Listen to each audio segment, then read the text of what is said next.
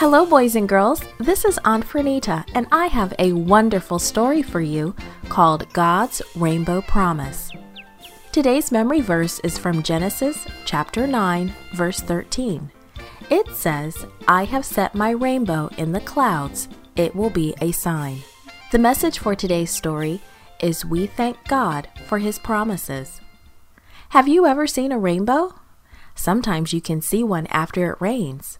Noah and his family saw the very first rainbow God made. Do you know why? The animals were restless. Monkeys chattered constantly and swung wildly around the bars in their cages. Parrots shrieked. Everybody was eager to get off of the ark. Finally, God said to Noah, It's time. It's time to leave the ark. So God sent an angel to open the heavy door. The animals thundered down the ramp. Horses kicked up their heels as they ran. Kangaroos bounced happily back and forth. Eagles soared and lions roared. Noah and his family felt happy and sad at the same time. They were very happy to be out of the ark, but they were sad at what they found outside of the ark. The earth was so ugly. Big boulders covered the land, even though new green grass sprouted almost everywhere and young trees were beginning to poke up through the ground.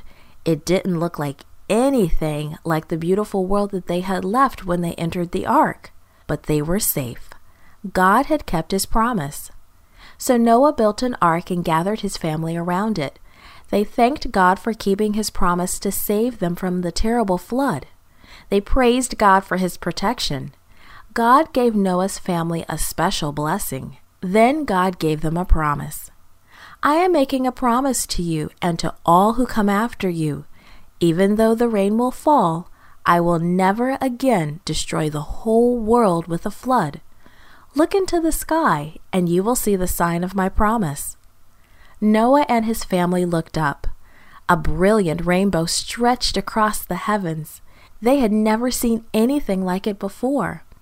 It was brilliant with reds and oranges and yellows and greens and blues and violet. Whenever you see the rainbow in the clouds, God said, you can be sure that I will keep my promise. Noah and his family stayed near the ark for a very long time. They sang songs of praise. They prayed prayers of thanksgiving. They had a rainbow sign. They knew that God would always keep his promises.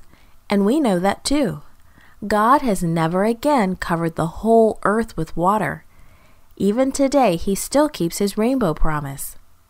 Just as God kept his promise to Noah and his family, God will keep his promises to us. We can find his promises in his word, the Bible, and we can be sure he will keep them. Why? Because he loves us very much. This podcast was brought to you by Gracelink.net and Studio El Piso. For more children's resources, please visit Gracelink.net.